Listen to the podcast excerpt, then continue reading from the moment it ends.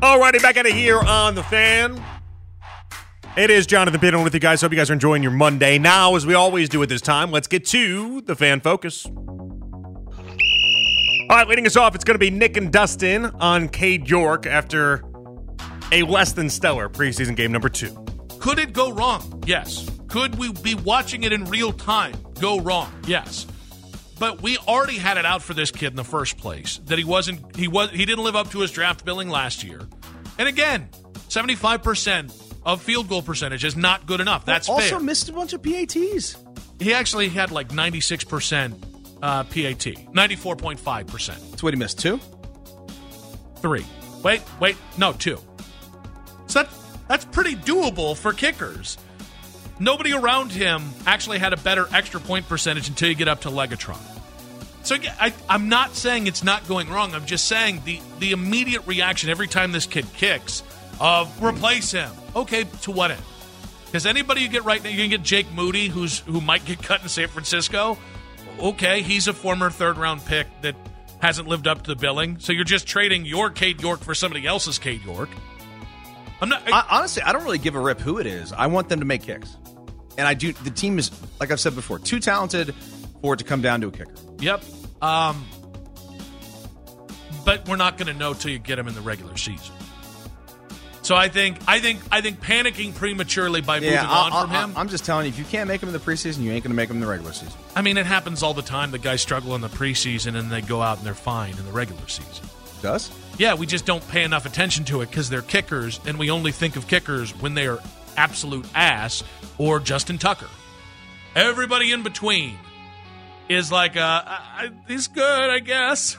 like, we only pay attention to kickers, it, similar to offensive linemen, when it's really good or really bad. Yeah, kickers are just treated differently. You could be having a great season and have one bad game where you miss three kicks and you're just cut. They're treated like how we treat milk that has gone bad. The moment it's bad, it's just it's bad. There's no bringing sour milk back to being good. Same thing with kickers. They, it, for some reason, they're looked at like damaged goods. Roberto Aguayo is the best example here. Second round pick, missed nine kicks his first year, was cut after missing a kick in preseason game number one in what would have been his second year. Never got back. When you look at his Pro Football Reference page for what is the one of the best college kickers the game has ever seen, you get one season and that's it. I don't know that Cade York deserves more than one season. If Roberto Aguayo, two rounds ahead of him, got cut at basically the same point that Cade York is at right now. You know, when the milk's gone bad, the milk's gone bad. The question the Browns have, and I think this is why this is different, is that Roberto Aguayo was also missing kicks in practice. Cade York isn't missing pra- uh, kicks in practice. I think that's the alarming, weird part of this is that you're like, I, I don't want to give up on him. He's Babe Ruth in practice. I can't, I can't just throw that away. So what do you do? Well, for the Browns, they got to figure it out. Maybe get him over at First Energy kicking a little bit more. Probably would have helped him out there as well. All right, Ken and Lima on Anthony's trip to Chicago. Here we go. It'll be okay. I know that the drive was hellish. I told you about us taking Axel to Pittsburgh. I told you about us taking Axel back from, from Myrtle Beach. It, you know, it, it does get better. Even with that- another one coming? Yes, I swear to God, it does, hmm. because honestly, they start to pay attention to each other and they start to play with each other. I'm telling you right, Rick, they you will occupy each other's time. I'm telling you right now, they will occupy each other's time. I'm keeping my fingers crossed, I promise you. I we, promise we you. came home from Chicago after, and we were only there two nights. And we drove there, we drove back, and it was constant stress. And of course, my wife is pregnant, so getting her through the emotions of having that situation play out and having us have to take turns all weekend, being able to go to these Mhm. events. So It was her Mhm. brother. Uh, congratulations to Jake getting married in Chicago. Um, it was so stressful that I don't know that we ever want to travel again. Like that could be it with the baby. We didn't go. No, we went to Myrtle and came back, and Axel was one. And I mean, he was just a tremendous. He was, he was the worst crier of the family. Of all three boys, he was, and he was the first, and he was the worst. And he cried that that time coming back from Myrtle. That was one of the most trying trips I've ever had in my life. And our best friends were with us on, that trip, and I mean, they could not have been more patient. And I, because I was like, I can't believe you guys are dealing with this. I'm about to lose my mind. I'm so embarrassed. I'm so sad. But then I'm telling you, we, we, then we had Eli. Well, Liz had Eli. I just looked pregnant. Um, Liz had Eli, And once he could kind of give a return on investment, they've just occupied each other's time since. And then Jonah was just an addition. Jonah Yeah. was a spur of the moment. Yeah. All right, let's have a thought. But I, I think I think it's the the sanitizing of bottles while you're on the road, the packing of extra coolers, and I'm looking at the hotel room. Oh, going, you won't care. Look at the amount of stuff we have for this. It is a chore to do anything. yeah, you'll get that'll that'll start to go out the window. No, oh, When you just won't care anymore. Yeah, I didn't care. Just rinse it out. There you go. Yep. Throw it back into Yep. circulation. There was no. Yep, that's what we did. Well, I that's what we did. to. Believe me, if it were up to me, we asked about how much power Stefanski's gained in four years. I know how much power I've gained in the oh, last three years in this relationship, and the answer is zero. Well, hey, remember, you're talking to the guy. I don't know my own bank codes. I don't know. I don't know how much I make. I don't know what we pay in taxes. I don't know what bills are. Liz takes care of all that. She has. A, if I ever ran afoul of Liz, she could ruin my life. Man, I was riding such a high. Did a quick, quick trip, four different flights, because nothing in Cleveland is a direct flight. I hate that, but it's true. And uh, went to Kansas City over the weekend for my niece's second birthday party. We had four flights in total with my six month old, and she was a rock star. We left Saturday morning, we came back Sunday night. She got an A plus on all four trips. She didn't cry. She slept a lot. She ate a lot. She didn't cry. My wife did a fantastic job of getting her all ready to go, though. She was all ready. She was set. She had game plans. And I was like, well, okay, I'm not worried about the. We got a, we got a car ride coming up next week. We're going to Nashville for my brother-in-law's wedding. So very similar situation than what Lima was just talking about. I was never I wasn't worried about the car ride. I was worried about the planes. Car rides I thought would be easy. Now I'm back to wor- uh, being worried. I'm worried about the car ride now. But the thing with the car ride is that, and this is why I'm fine. If my baby loses it, her mom's right there in the back seat. She'll be all right. But I'm not bothering anybody else in the process. I was worried about the plane because you don't want to be the family with the crying baby. Nobody wants to be the family with the crying baby. If I have a crying baby in the car and she's just bothering me so I can't listen to Morgan Wallen and Taylor Swift, I'll be okay. I promise you. I'll be okay.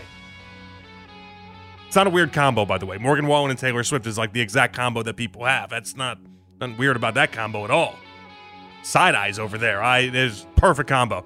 But yeah, and I learned that over the weekend too. By the way, I learned that uh, when I don't have shows on Saturday or Sunday, and I, I'm just in a car by myself for 40 minutes or with my wife and my baby, I just turn it into carpool karaoke.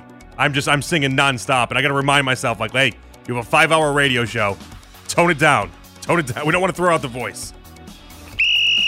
All right, next up, Baskin and Phelps as they go outside of the Browns. Here we go. Just sign a one year every But things year happen where after you, you, sign contracts, though, right? Sometimes you sign a contract doesn't mean you're signing over your life. So what? What if the owner does wanna something go, to you you don't want to play for, another, anymore? You want to go work for another place in town? Uh, this isn't about me. This is about no, James it's about Harden. a contract. yeah, but what it's happens? if- about a contract. okay, so let's just say I'm just going to throw this out there. Let's say you sign a contract for somebody, and the ownership group does something unethical or wrong, or you see something wrong, and you're like, you know what? I know they pay me money. I, I'm going to go find a job somewhere else doing something else because I feel like I can't work for that company anymore. The Philadelphia 76ers You- it's not a con- haven't done anything unethical. well, he's saying that he's a liar. Yeah, because they said they'd try and trade him. They tried. They is there couldn't. more to it though, or is that just what we're reporting in the media? Andy, you ever have a boss lie to you? Certainly not the poobah or the I super have poobah. every These boss guys- that these I've ever had. We- has been great to we me. love you guys. They've never stabbed me in the back or ever, you know, gone against their word. Or they always have my back. Everyone. Seriously, uh, the guys we work for are terrific. Yeah, they are. But we've all worked for people that you thought, man, that wasn't right. Guess what? If you sign a contract, you've got to work there.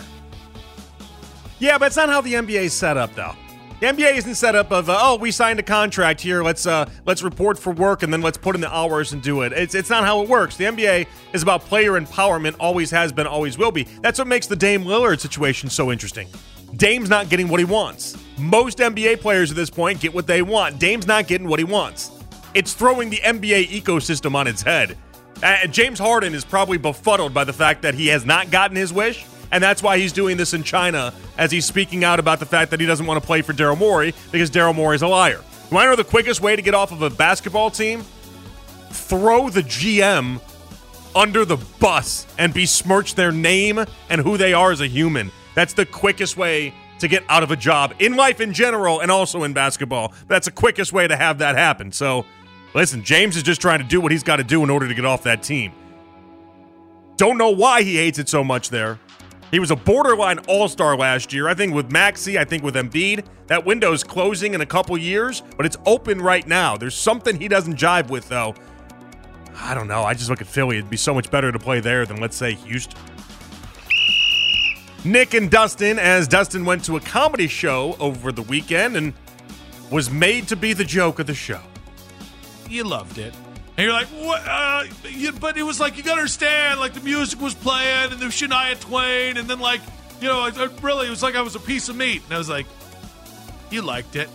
and by, so it took about four instances of you explaining what happened to you that night that by the end you were like, ah, you're right, I totally loved it. I loved every second I don't know about that. Oh, it's a, give me your first world problems there.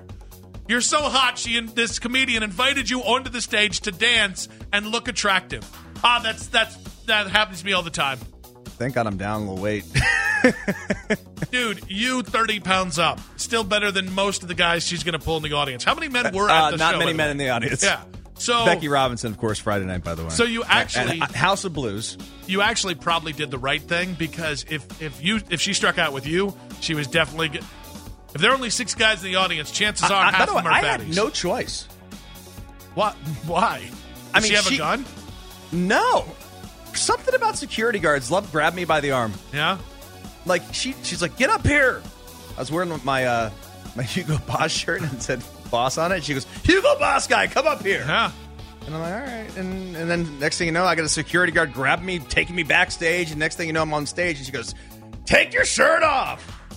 This- One- thing led to another. You know what we're uh, figuring out here? What's that? How easy it is to get you to do anything. Yeah. Have a different take than me. You know, Nick, I disagree. Is this? Do I just have to get like some Shania Twain in the background if I want to encourage I you? feel like a woman. So just That's what the song. for for everybody in case they didn't It see was your fun. Instagram story. Whatever. You loved it, didn't you? I don't know that I loved it, but it was it was uh it was unique. I'm calling absolute BS on you right now. And it's funny. So we did like the meet and You greet. smiled this whole we, segment. we by the did way. the meet and greet with her after. She's super cool. She actually was very funny. Uh, and and now I just saw on Instagram her like promo for the next show. It's like a big picture of me and her with my shirt off. But you didn't love it. You sound like you hate it. Yeah, this sounds. I, I just. I might. I'm just wondering if I can get some like royalties out of this. I, I just. You kind of went I back just, there. uh, Your voice went up a few a octaves. couple there. octaves. Uh, you know, I hated it, but it was also the best time of my life. Yeah. I turned into Joe Paterno. He loved it. You know he loved it. I, that's my biggest fear. Going to, I love going to comedy shows. I do not want to be picked on. It ha- it's happened one time. It happened one time. My wife and I went to one of the big ones in New York, and this guy got on the stage, and he picked me out, and then he tried making fun of me and my wife, and doing all that type of stuff, and and then he was like, "So what do you do for a living?" And I was like, uh, "I work in sports radio." And then he went down and he and he knew he knew someone that used to work at this radio station, and he pulled that person's name out and then said, "Do you know him?" I'm like, no, "I don't know him." That guy was before me, and then it turned into a really boring conversation because I was I know how to shut down a convo, and I was not playing along at all. But he was like, he tried to make like a really personal convo there, and I'm like, this is not what we're doing here. You're supposed to bring the funny, You're- not at my not at my expense, please. Oh, I don't want that. I hate I hate the idea of being called on at a comedy show. Hate it. All right, next up, Ken and Lima on Deshaun Watson. When I said this week that I expected him to look really, really good, Uh huh. I expected it to be in the passing game because he just took off and ran, and smartly so in all those situations. Like I had no problem with any of those those times that he decided to, to tuck it and run. I think we got a chance to see that last year, so that's nothing new to me. His ability to run. Now I see what you're saying when it comes to confidence. I just and, thought he and looked looking, totally different. Looking I in really command, do. but I think I want to see it in the passing game. And when he does it in the passing game, that's when I'll say, okay, Deshaun's back. Because we did not see it in the passing game last Well, year, with he- the exception of a couple passes against Washington. He was only able ironically to attempt, enough last He was only able to attempt three passes. Right. So I, I if you're looking for it in the passing game, you're not going to get many opportunities. I just felt I saw Well, body you- language wise. I'm, I'm not attacking you for that. I'm not saying you're being negative or anything like that. I understand where you're coming from, and you're allowed to have you're you're allowed to have different tastes. I get that. But I just felt I I saw a guy who was more in charge of the offense, more in charge of everything going on already in one preseason game than I did during any of the six games last year. It almost felt like he was a guest of the Cleveland Browns last mm-hmm. year, and he was just trying to like like we always say, like when when guys fill in for us and we're hosting with them, I'll just come out and say it. Like we go, what is your opinion on it? We're not, you're not just a placeholder. Go, you got to go. And I thought that he was just going. I, I didn't think that he was just like, well, you know, we'll do the six games and things like that, and that'll be whatever. I thought things were more put together. I wish they would have capped it off with a score. I know that was very annoying to a lot of fans, including yeah. myself. I get that. Totally, I'm totally with you guys on that. Wish it would have been capped off but I just felt like he was much more in control of the offense. The offense was ready for him better, uh, better working with him. I, I thought that there were so many things that were better. I don't want to go crazy. That's why I'm not going to sit there and say 11 and 6 now instead of 10 and 7. I'm sticking to 10 and 7. But man, I felt a lot better after Friday night. Yeah, I mean, I feel a lot better too. And we're going to talk about it coming up next, but that is that was my big takeaway. Outside of the Cade York stuff, which obviously a lot of people wanted to discuss and wanted to talk about, feeling better about Deshaun Watson and the season now was my big takeaway. So I want to ask you guys 216 474 below 92. Do you feel better about Deshaun and the season now that you watch preseason game number two? We're going to get to off the beaten path. It's going to be a little bit later on, around 10 o'clock or so. I, want to get to this Deshaun discussion with you guys and get to your phone calls and your reaction at Jay Peterlin is how you find me on Twitter. But first, there is more to the preseason than the action on the field. Daryl Ruiter, Andy Baskin, they prove it during their podcast. It's always game day in Cleveland, sponsored locally by Smylie One and Bryant, Northeast Ohio's premier heating and cooling solution. Look for two fresh episodes each week at 923thefan.com or the Audacy app. Uh, you saw Alex Collins was a I really liked him at Arkansas. Thought he was a really good running back at Arkansas. He ended up going to well, a couple different places, obviously uh, Seattle and Baltimore, and no, didn't really have the best of careers as far as uh, what you would think relative to. I mean, that's that's not fair to me to say. He was really good for one year in Baltimore, and then the rest of it just kind of he was what he was. Right? That's that's probably the more accurate way to put it. I think he had a really good one year in Baltimore, and I really thought at that point he was going to take off and be a really consistent running back. But what happened to him is what happens to a lot of running backs. And this is where I feel bad is that in discussing his career, he is the common story across the NFL when it comes to running backs. The truly tragic part of this story is that, uh, as we're seeing tonight in a lot of different places that put out there, Alex Collins has passed away. And it's just, I, I don't understand why. You know, I was listening to this interview with Mike Francesa, and Francesa is obviously like the pope of sports radio. And he used to tell, he used to, they asked him, like, what was your favorite thing in sports radio? Like, what was your absolute favorite thing in sports radio? And he said he loved talking about when people had died.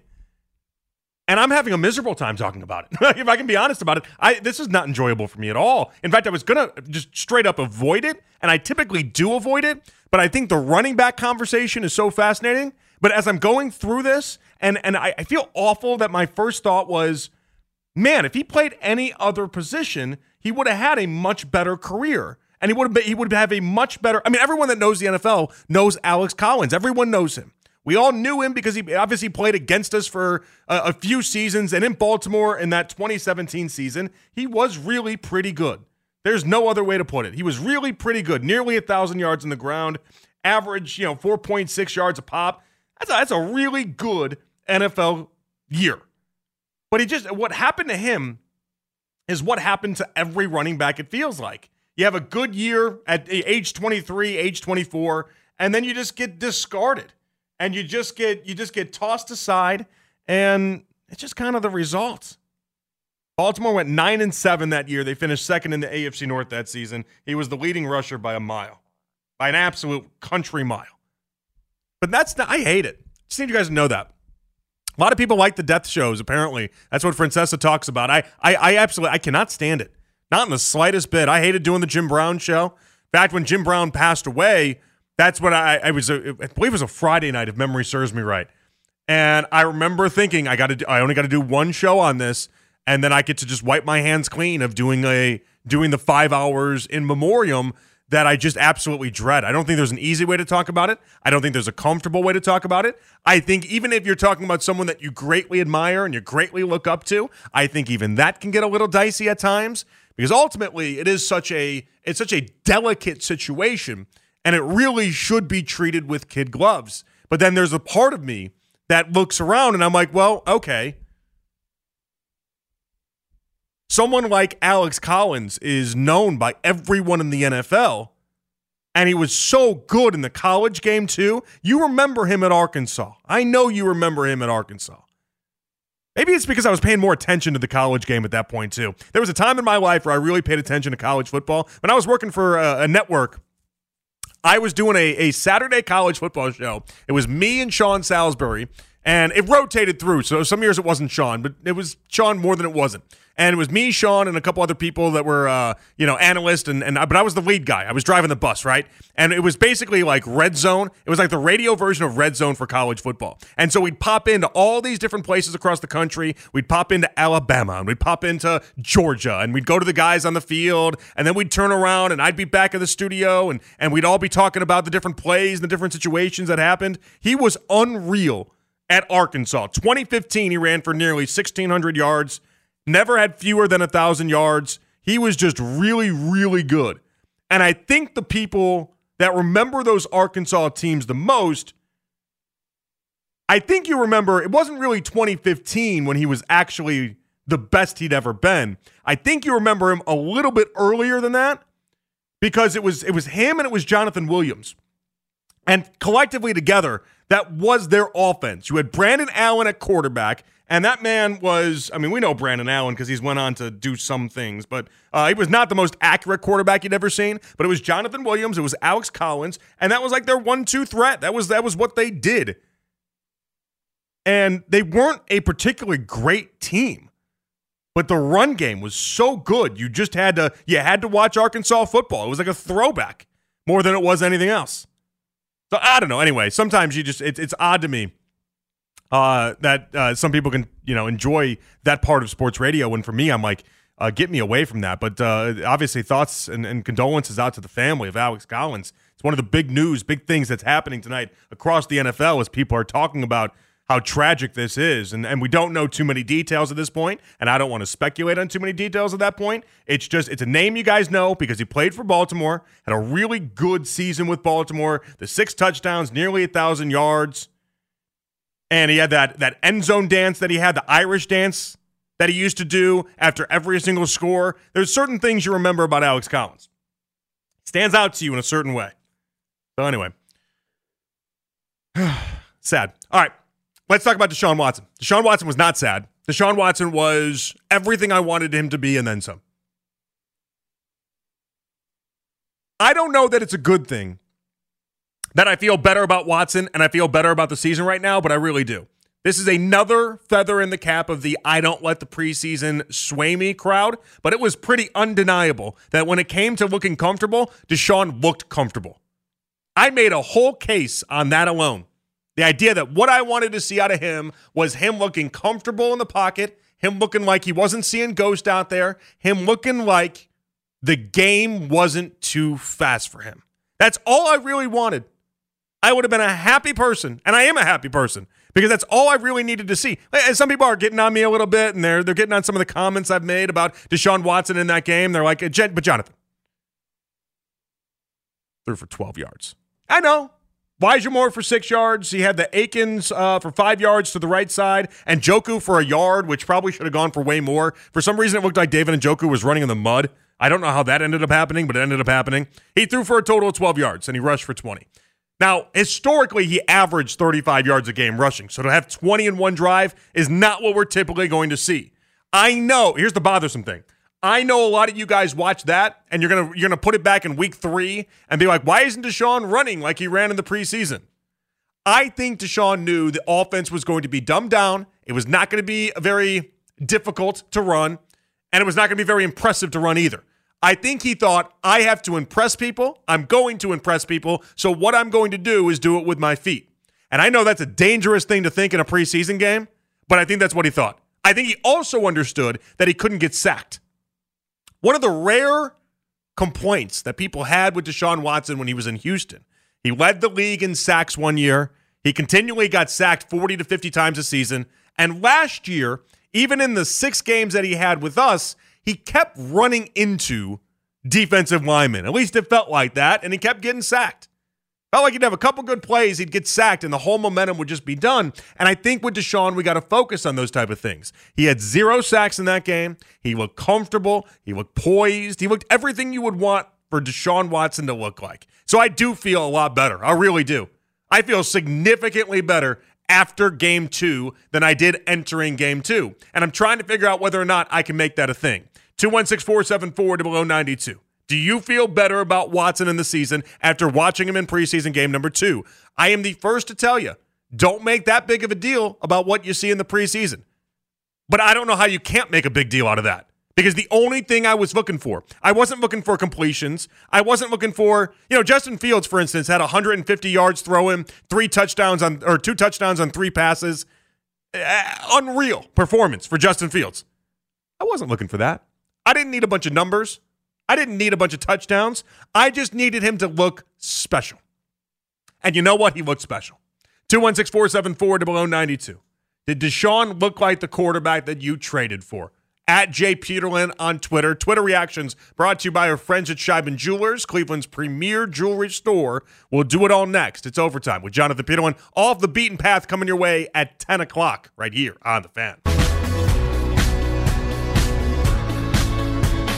Alrighty, back it here on The Fan. It is overtime with Jonathan Peterlin. We'll get to Off the Beaten Path coming up at 10 o'clock. Question I have for you right now 216 474 to 092 Do you feel better about Watson and the season now? Uh, Because personally, I do. I made a whole case on the idea that I just needed to see Deshaun Watson look comfortable. That's really all I was after. And if that was the test, he passed it with flying colors. There's no other way to put it. He was absolutely fantastic in preseason game number two, even when you look at his stat line and it shows that he threw for a whopping 12 yards and rushed for a whopping 20. It's like he had 32 yards from scrimmage, and I'm over here acting like he was it was a Hall of Fame performance. But honestly, I just it's what I needed to see. But tell me, am I off my rocker? You let me know. Am I hitting this one 275 right down the middle, or am I banana slicing this one off to the right hand side into the trees? I'm curious what you guys think. Because honestly, we spent a lot of time on Cade York. I, I thought today was going to be dominated by how good Deshaun Watson looked. It, it surprised me that it wasn't the conversation. I know, you know, Ken and Anthony did a little bit of it in the main slot at seven o'clock earlier today. So there was an emphasis on it for sure, but it was not the parade that I thought it was going to be for Deshaun Watson. I, I can't tell you how over the moon I was on Friday night. I legitimately went to bed thinking, well, that should satisfy every Browns fan. Don't know how you can be a Browns fan and not be happy with that. He looked special. He looked different. He looked, it wasn't flawless, but he looked about as good as you could under those circumstances. And I know he didn't throw a ball 20 yards. He didn't throw a deep ball 35 yards to Elijah Moore and had that connection blossom before our very eyes. Didn't happen. He got Elijah Moore for six, Jordan Akins for five, David and Njoku for one. That's it. But this was what I needed to see. Watson seeming like the offseason did him a world of good against a really good Washington D line, as evidenced by what happened with Jedrick Wills. That's what I needed. And I got it. I've always said, anytime I've done any of those radio hits across the country, hey, they bring you on and then they all they all ask the same question. And so for five months, I basically gave the same answer. I didn't I didn't vary too much from it, but it's one I believed in, and it's one I thought would uh, you know satiate you know 93-7 the fan in Pittsburgh when I go on there. Not to call them out or anything like that. It's just an easy answer. You give it and you go, right? And so eh, they, they'd ask, well, what's going to be different about Deshaun Watson this year? Why is it going to be different? Simple answer was always because he's had a year, an off season where he actually could train and he wasn't worried about whether he was going to be wearing an orange prison suit. He knew he was going to be wearing orange and brown for a football uniform.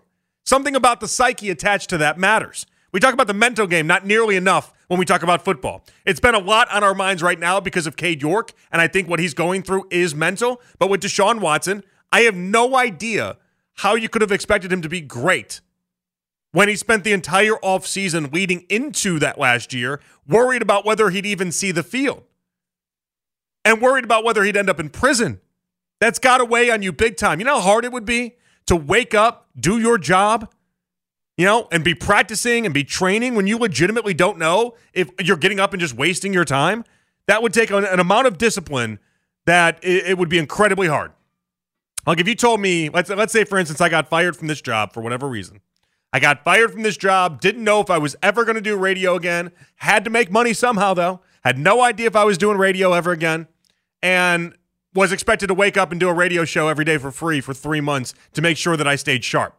I've known a lot of people in this industry, a lot of people in this business. I've never met anyone that just wakes up, does radio shows for free for three hours a day to make sure that they're sharp. Doesn't happen. Not a thing. So uh, how could I possibly put those expectations on someone like Deshaun Watson when on top of that he also didn't know if he was actually ever going to play again, mixed with the idea that he didn't know if he was going to be playing with whatever team Adam Sandler was on in the longest yard. Did they have a name for the prison team in Adam Sandler with the, the longest yard? Mean Machine. Mean Mush. Sorry. I have that jersey, though. Mean Machine. It's called Mean Machine. Yeah, that's why I was doing that. Great poll by you. I didn't. I didn't know it. I, I, I've seen both versions of the longest yard, and you could have given me a million dollars. I would not have been able to. I, I think it's just the Adam Sandler one. It's just me Machine. I don't think they the- didn't have it in the original. You know, I've seen it once, and I'm like, you know what? I prefer the funny one with Adam Sandler better. that opening scene's a lot different, JP. It's a lot different. Most things with Adam Sandler are a lot different, if we're being honest about it. Yeah, I. So I. I it's what I always told people. Though I was like, he's gonna get. He mentally, he's got to be right. Mentally, he's got to get his head straight, and he has. He has. What I love the most, and I wish I wish I had this thought earlier. I'd have the audio for you guys ready and handy to go. I promise I'll get that for you guys later on. There was something with Deshaun Watson earlier, and I, I can't remember what show I heard it on. Boy, did I spend a lot of time listening to the station today. I think it was the morning show. They, they played a clip of Deshaun Watson. And Deshaun, after the game, sounded like, of course, I didn't have the yips. Of course, I, I was ready to play in that game, which is not how he sounded a week and a half ago. It didn't sound that way a week and a half ago, or even a week ago. He definitely questioned what he would look like. But uh, what I loved with that game was you could just see. You could see the confidence. You could see the, the game was on slow speed. It was, it was the setting where, uh, like, you know how you can speed up your, your iPhone in order to go like one and a half or two, which, by the way, I would not recommend doing an overtime with Jonathan Peterlin. We go fast enough on the current speed. We don't need to go one and a half or two speed, okay? It would be like if you could reverse that and go to the negative side of things. That's what Deshaun Watson was playing on, like negative two speed. The game looked easy to him. I know he was only out there for a drive, but you looked up and he was already at the 20 yard line. He's already in the red zone. We're like, we just started this thing. How did he already make the, these type of moves? How did he get here? That's what I needed to see out of Deshaun Watson. Zero sacks. Where it felt like last year he kept walking into sacks and taking them as if they were a BOGO offer on Groupon. I know it's not supposed to matter, but the way he looked and the way he was moving, it just had me buying in that the Browns are on the right track. All right, we got to get to a training camp report because I got more good things about Deshaun Watson I want to tell you. This training camp report powered by our good friends over there at Classic Ford and Classic Chevy in Mentor. Great people over there. Fantastic people over there at Classic Ford and Classic Chevy in Mentor. Elliot Shore Parks is going to be on afternoon drive tomorrow. You want to listen to that. He is the guy that uh, basically went after Cleveland. I've known of Eliot Shorr-Parks for a while. To say he's a troll would be an understatement. It's fine. He's very good at what he does. He's very good at, at getting people riled up. He's very good at uh, at you know basically riling up the masses and then getting people to to follow him really quickly and then get there for the updates and then go back to being a normal human being. But I think he's very good at what he does. I really do. I got a lot of, a lot of respect for the reporting that he does. He had an Eagles versus Browns win loss practice verdict. And, and again, this is 24 hours after he accused the Browns of being basically a very unserious franchise, as they would say in Succession with the Roy family. Quote, surprised how much the offense struggled. He's talking for the Eagles here. Offensive, uh, he means offense, didn't get much of anything going, had one, two deep completions, but honestly, I think they were sacks in the game. Hurts didn't have much time to work from the pocket. On defense, they, they definitely got to Watson a few times, but lots of open receivers. Best deep pass of the day was by Watson. Also surprising how the Browns seemed to be the more energized team. Last year in Cleveland, it was Eagles. Browns came into this practice fired up. Verdict Browns win. So by his, uh, it's almost like a boxing standpoint. That's why I can't stand boxing judges because boxing judges, it's just so like you can score at home, and everyone can score it differently. I always thought, and I know that you're like, but Jonathan, that's very similar to what you have in home plate umpires, ball strikes. Yeah, that's not a perfect system either. Okay, like there's a reason why they're going to be be replaced by ump uh, by robot umps at some point. Like it's it's wild to me that this is how we do things, but this is how we do things. So he's he's doing it like a boxing match where he's scoring by himself, he's keeping track for himself, and he says the Browns won. But the best part about this to me is that on defense they got to Watson a few times, but there was a ton of open receivers, and he had the best deep pass of the day. We did not see the deep pass at, at all with Deshaun Watson in preseason game number two, but we also, when you watch the plays that he had, because Stefanski dumbed it down so much, we didn't have a lot of open receivers everywhere either. That's why he was checked down Charlie for Deshaun Watson. Uh, one of the few really exciting things for me that I have going into this year, I shouldn't say a few, there's a lot, a lot of exciting things. But in regards to Kevin Stefanski and his play calling, I think he's going to be able to get the most out of Deshaun in the area that I've always seen Stefanski be able to dial open receivers with his scheming. It's an underrated part of what he does. He gets a lot of receivers open. Now, would the quarterback hit those receivers? With the Baker years, that was a different story. You know, that it was just it was harder. But I, I believe that's why he's able to make guys like Baker and guys like Jacoby have those years like he did with Baker in 2021 and like he did with Jacoby uh, last year, where Jacoby at one point was that, that was a top five NFL offense in points per game at one point in the season. Why he's able to do that is because he's able to scheme these receivers open and often. So if he was getting a lot of guys open today, that's the best news imaginable for the Browns, in my estimation. Now, the, the hard part with training camp today, as good as that was, we had a lot of injuries today. Myles Garrett had a foot injury. They showed him walking around afterwards signing autographs for kids. I imagine he'll be okay because it seemed all right. Denzel Ward was an illness, which seemed odd because I don't know if he just started practice and then, I don't know, what had bubble guts or something. I had no idea. We'll find out more about that tomorrow. And then Jack Conklin. This is the big one, guys. Jack Conklin had a head injury and he was being checked for a concussion. We don't know what that is or isn't yet. But the the satisfying part of this, even though we don't take a lot into preseason football, if Dawand Jones has to be your starting right tackle, I don't feel like we're missing a ton like we did in previous years when it was like Chris Hubbard as the swing tackle. I don't I feel like Dawand Jones can step in and even though Jack Conklin's a pro bowler, got paid the bag, is obviously very, very good, I know there's a drop off. But based off of what we've seen, I don't think that drop off is as large as people think it is at this point. And that's what I love about this.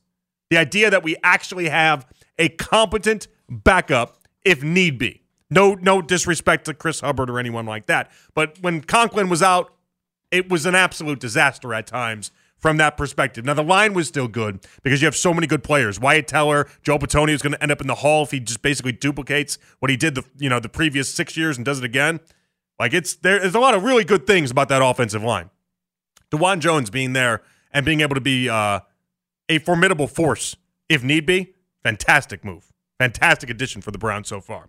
And this training camp report powered by Lake Tech Information Technology Services and Bud Light. We leave that there. We come on back. We'll bring Mackenzie in the mix. We'll go off the beaten path. It's overtime with Jonathan Peterlin here with you on the fan.